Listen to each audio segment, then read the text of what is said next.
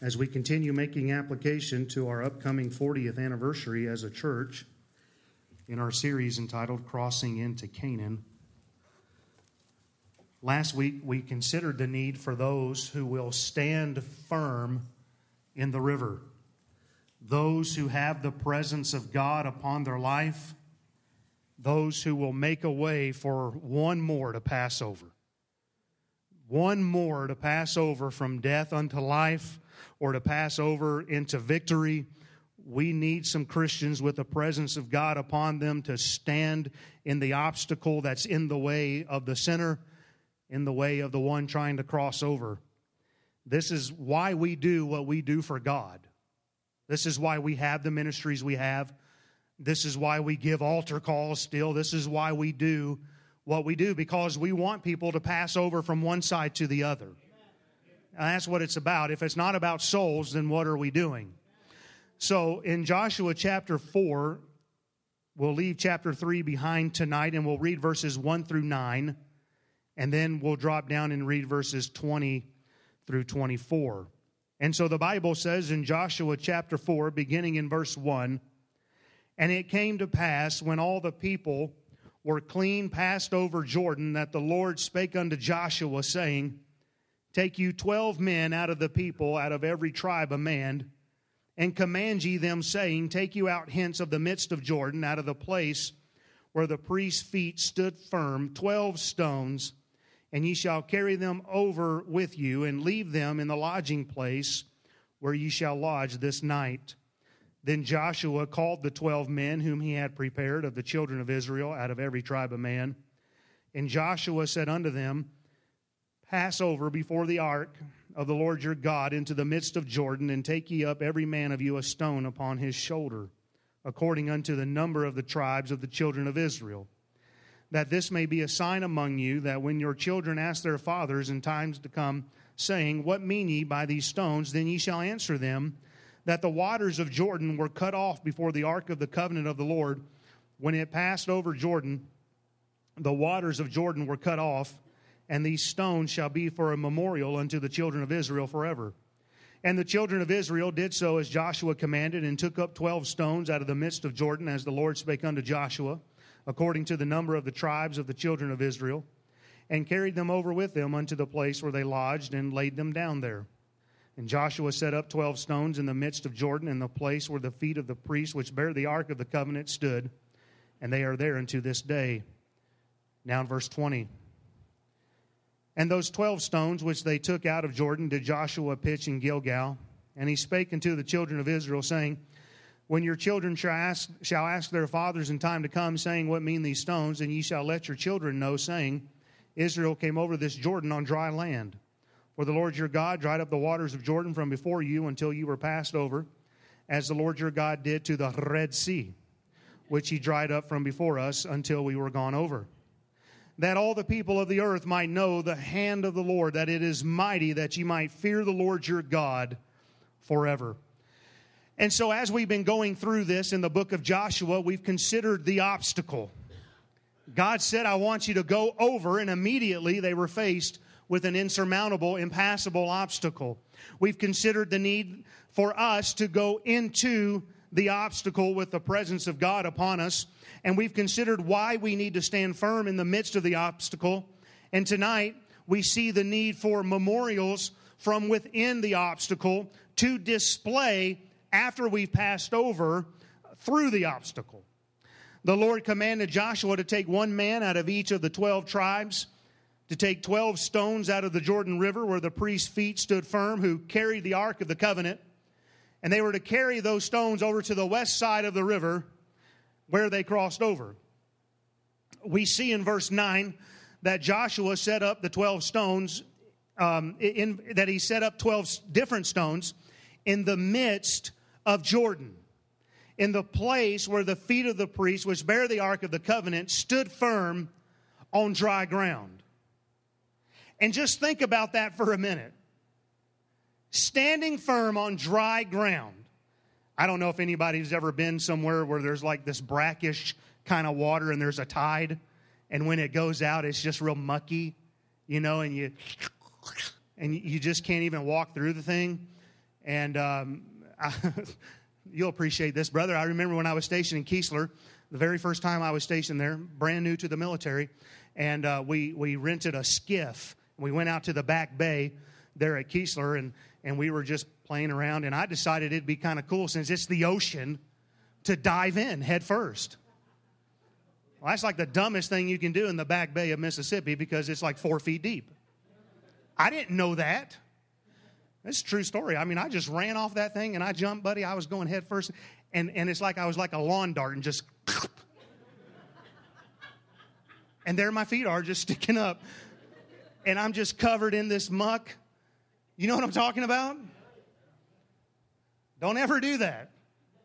No diving allowed is what they should have put all over the place. And so, anyway, the priests, they're bearing this heavy ark, and their feet are standing firm, and they're not even sinking. There was water just there, and yet it's dry ground. That's a miracle, amen. They stood firm. They, they didn't just cross over, but they crossed over on dry ground. And, and as I was studying for this, I wondered why did Joshua set up 12 stones in the middle of Jordan? And I don't have a good answer for you. I'm sure somebody does. But uh, he wasn't commanded to do it. There's many opinions as to why he did. I don't think any of them could be verified. Some think the stones. So, are are you with me here? I'm kind of just assuming you understand where I'm at. They took 12 stones out, but then he also took 12 stones in the middle of Jordan and made a, a monument there. Okay. And so uh, some think the stones there would have been big enough that when the river would recede down to its normal level, perhaps it would stick up high enough that maybe you could see part of it. Or at a minimum, they would cause some kind of a ripple there where the rocks were, and maybe you could see that and hear that. Uh, some say the river would have been clear enough when it's at its normal level that you could see that monument from the shore. I don't know. I came across some interesting theories. Uh, some have suggested that this was the place where Elijah, and then right after that, Elisha parted, took the mantle, smote the waters, parted the Jordan, and went over there on dry ground, that this would have been the same spot. Again, just some theories that are out there. Some have even suggested that when John the Baptist was baptizing in the Jordan River, and the Pharisees and the Sadducees came to him. And uh, anyway, he kind of upbraided them, you know that. But he, he pointed to some stones, apparently, and he said, God is able of these stones to raise up children unto Abraham. And so uh, some people believe that he was pointing to those 12 stones. That's all just interesting opinion. That's all it is. Just interesting opinion. And I hate that I get to studying these things that really matter not. Whatever the reason, Joshua set up these 12 stones in the midst of the Jordan River where the priest's feet stood firm to memorialize the place where God's presence uh, stayed and the waters went up upon a heap, and, and just to commemorate the place where God did something great for the children of Israel. And as interesting as it is, Joshua did this, I want to focus on the 12 stones that were taking, taken out of the river and set up on dry ground. That's something God did command them to do. These 12 stones, one to represent every tribe, were taken from the place where the priest's feet stood firm. And these 12 stones, the Bible says, as we read, they would be for a sign and a memorial uh, among the people of Israel. Now, I want you to get this. The sign of God's miracle would be taken out of the midst of the obstacle. This great memorial, this picture, this reminder of what God did, God's strength, God's power, it came out of the very thing that was separating them from Canaan land, from God's best. And, and the reason I bring this up is because of what we've been talking about, that a lot of people would look at something like that and say, it must not be God's will. There's no way for us to get across. Uh, people would look at that and just say uh, it's insurmountable. But, but understand tonight that the place that looked like it was insurmountable during that time of the year is the exact place where that memorial came from. Isn't that amazing? I wonder how many will never get a memorial because they were too afraid to step forward in faith into the obstacle.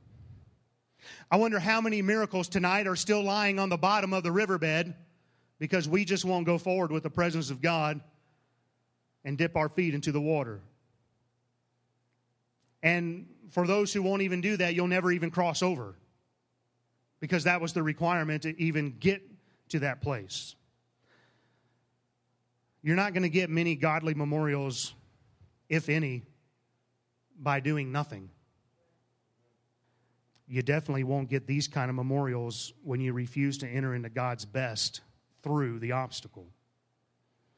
Just consider the tribes of Reuben, Gad, and the half tribe of Manasseh. They didn't want God's best, so they refused to cross over because they were content with wilderness living.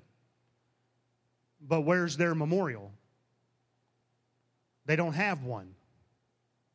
The memorial went on the west side.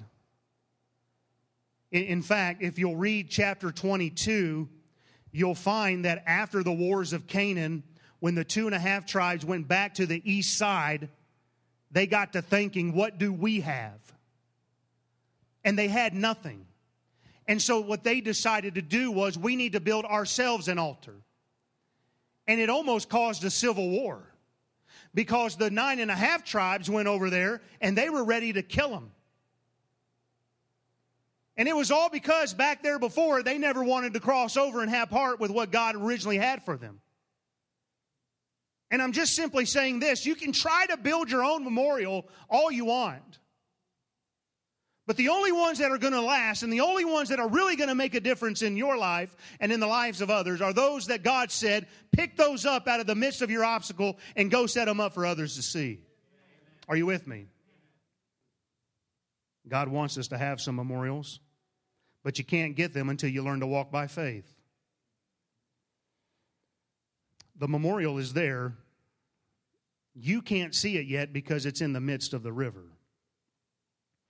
Somewhere in that thing, there lies a memorial to bring out to show everyone the experience that you went through and what God has done for you, and for people to look at and inquire at. And we see when God does a work among his people, he attends for that memorial to be talked about for many years to come. In Joshua, there, chapter 4, verse 6, that this may be a sign among you that when your children ask their fathers in time to come, saying, What mean ye by these stones? And then verse 21, and he spake unto the children of Israel, saying, When your children shall ask their fathers in time to come, saying, What mean these stones? And so, in time to come, as children would be born, this memorial was to testify of God's greatness. And so we understand when our children ask about our memorials, we are to instruct them, right?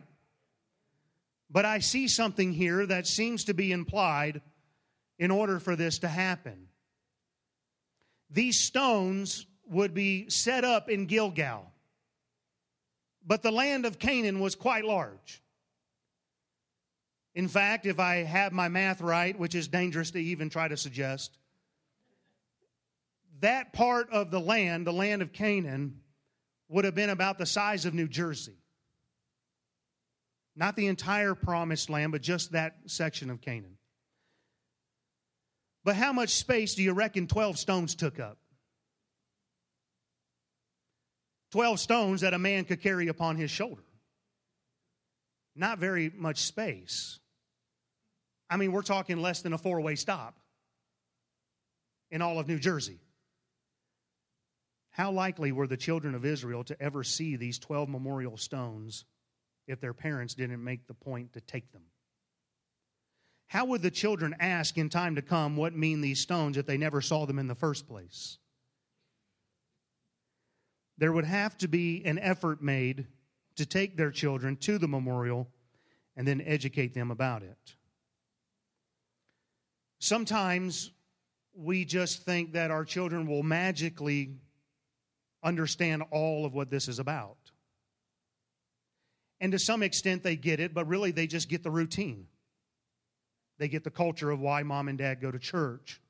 But do they really understand the heart of why mom and dad go to church? And sometimes we just get this idea that as long as we get them in church, they're just going to understand what God has done in our life.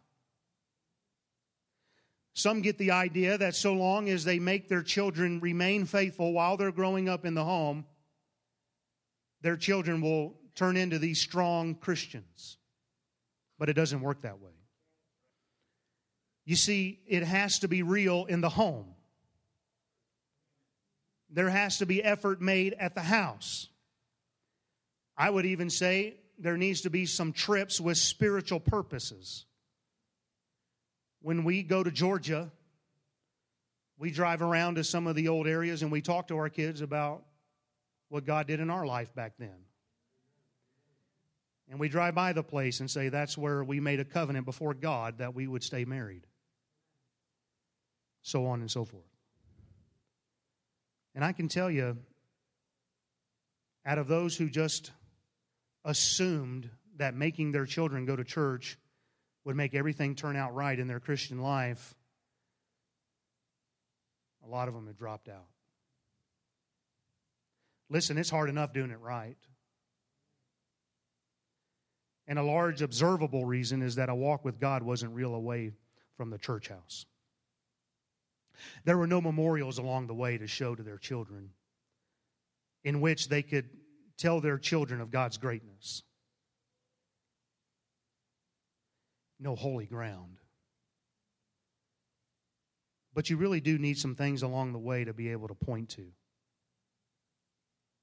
You need some things that you can point to to your family and your kids and say, This is when God did this in my life. And this is when God did that.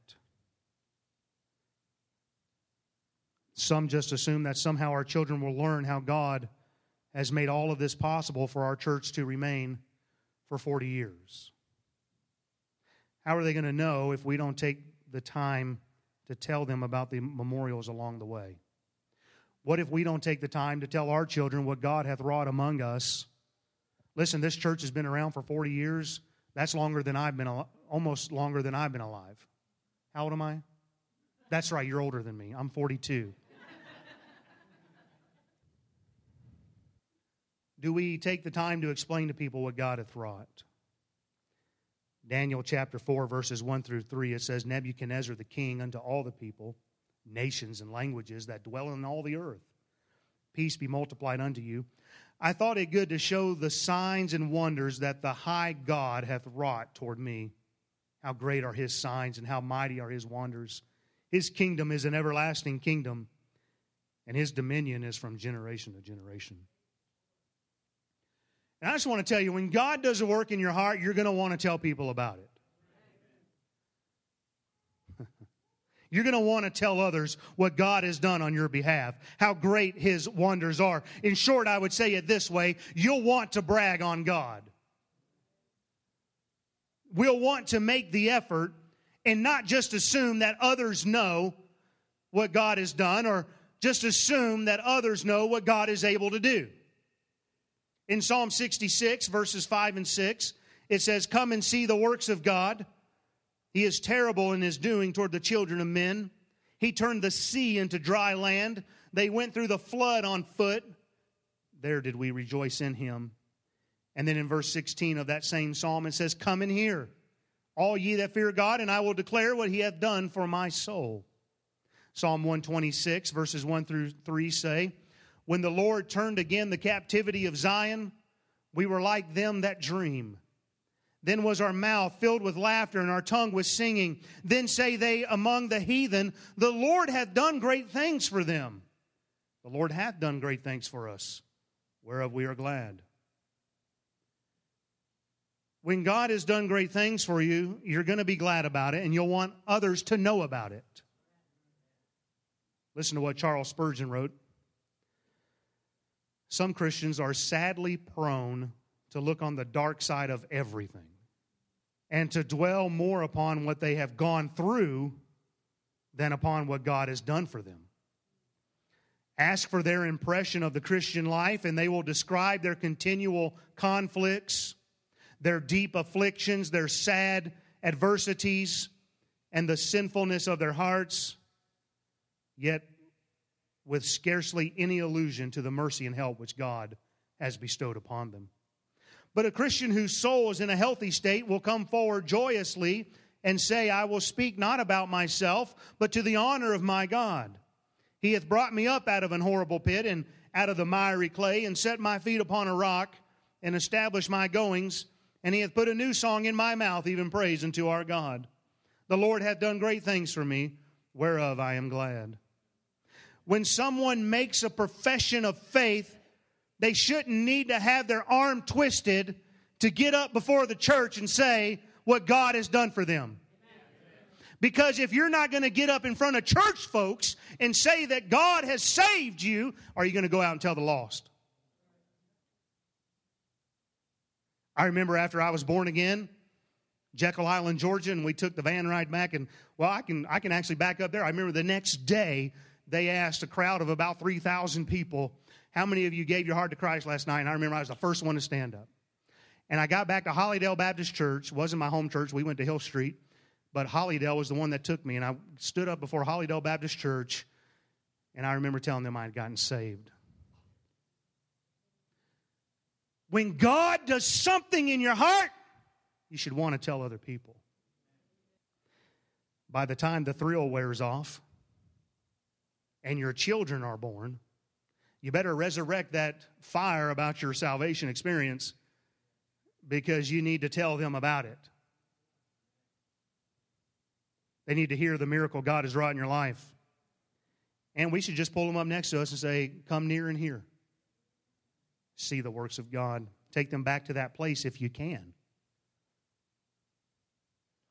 When Israel came out of captivity, it was so miraculous that even the heathen were talking about how good God was.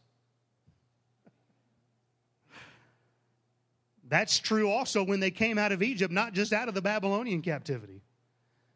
And, and, remember, because when they came out of Egypt, God parted the Red Sea. 40 years later, they get to Rahab, and she's like, Our hearts melted when we heard what happened 40 years ago.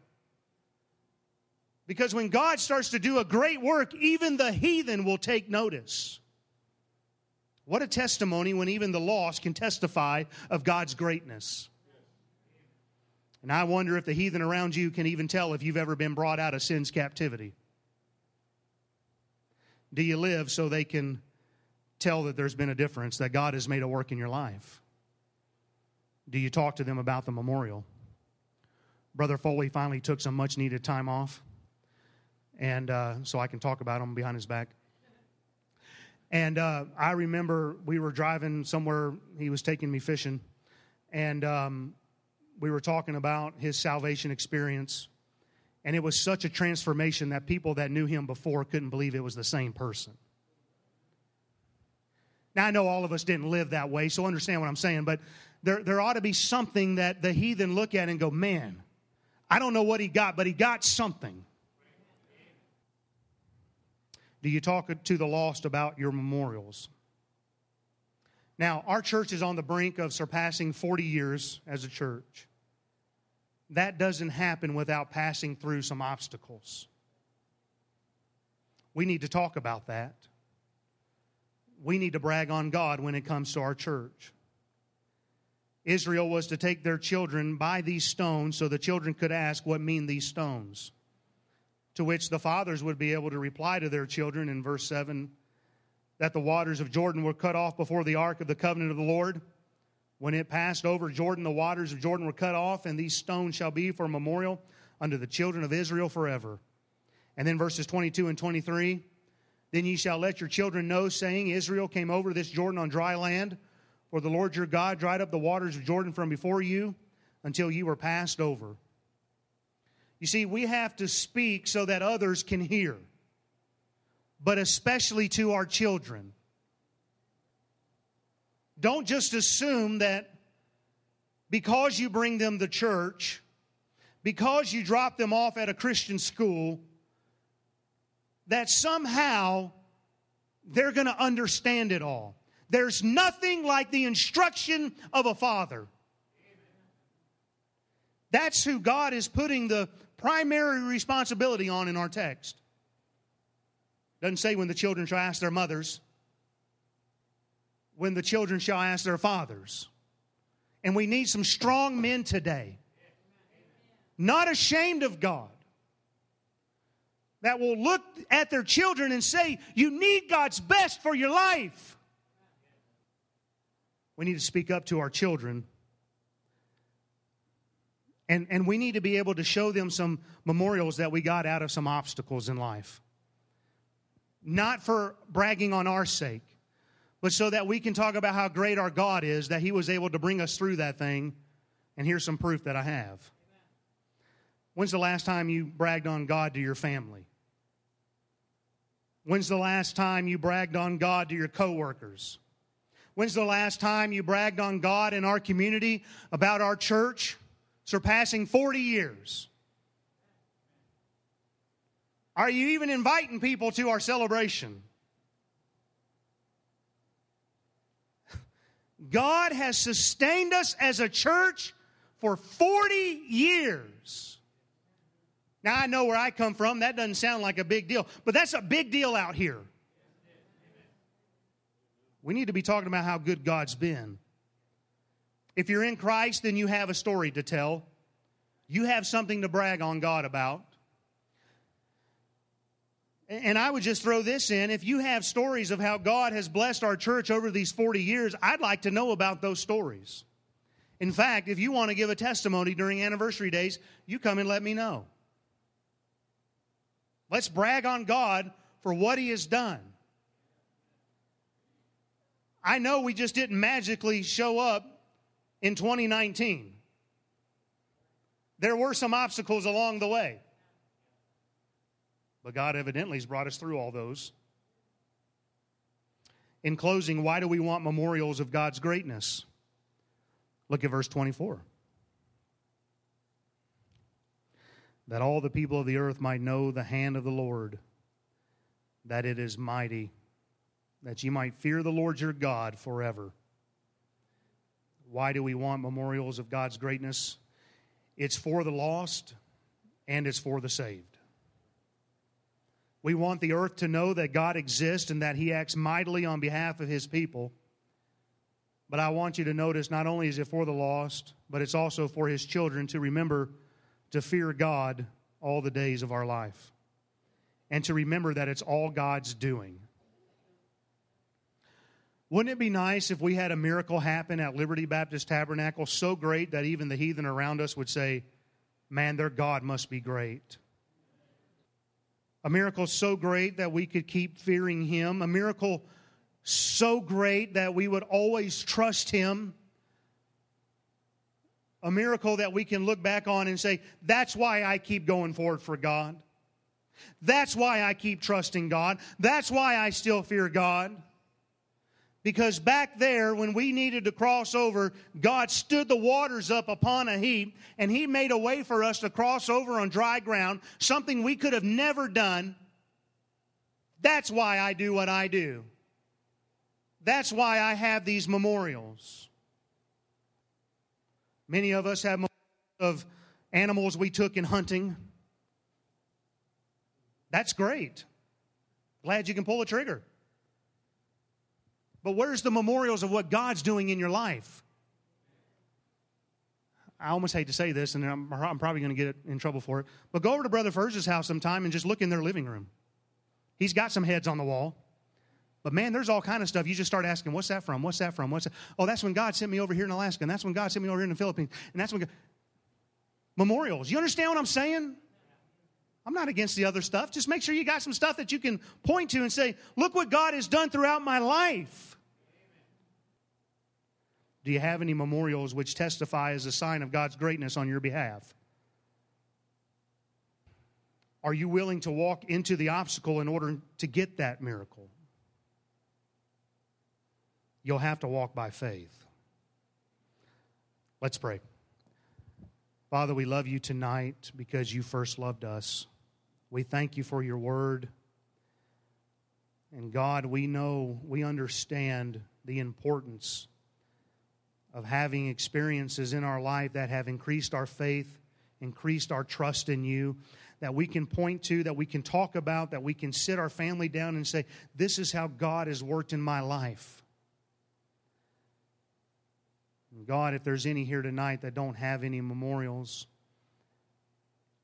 or maybe they're not talking to their family about it, may this be the night that they would leave out of here determined to get some memorials by walking by faith, trusting you, and to start sitting down with family, coworkers, friends in the community, and testify of how great a God you are, that the whole earth may know that there's a God in heaven, and that we may fear before you continually. So, God, help us tonight just to examine our lives. I ask you for Christ's sake. Amen.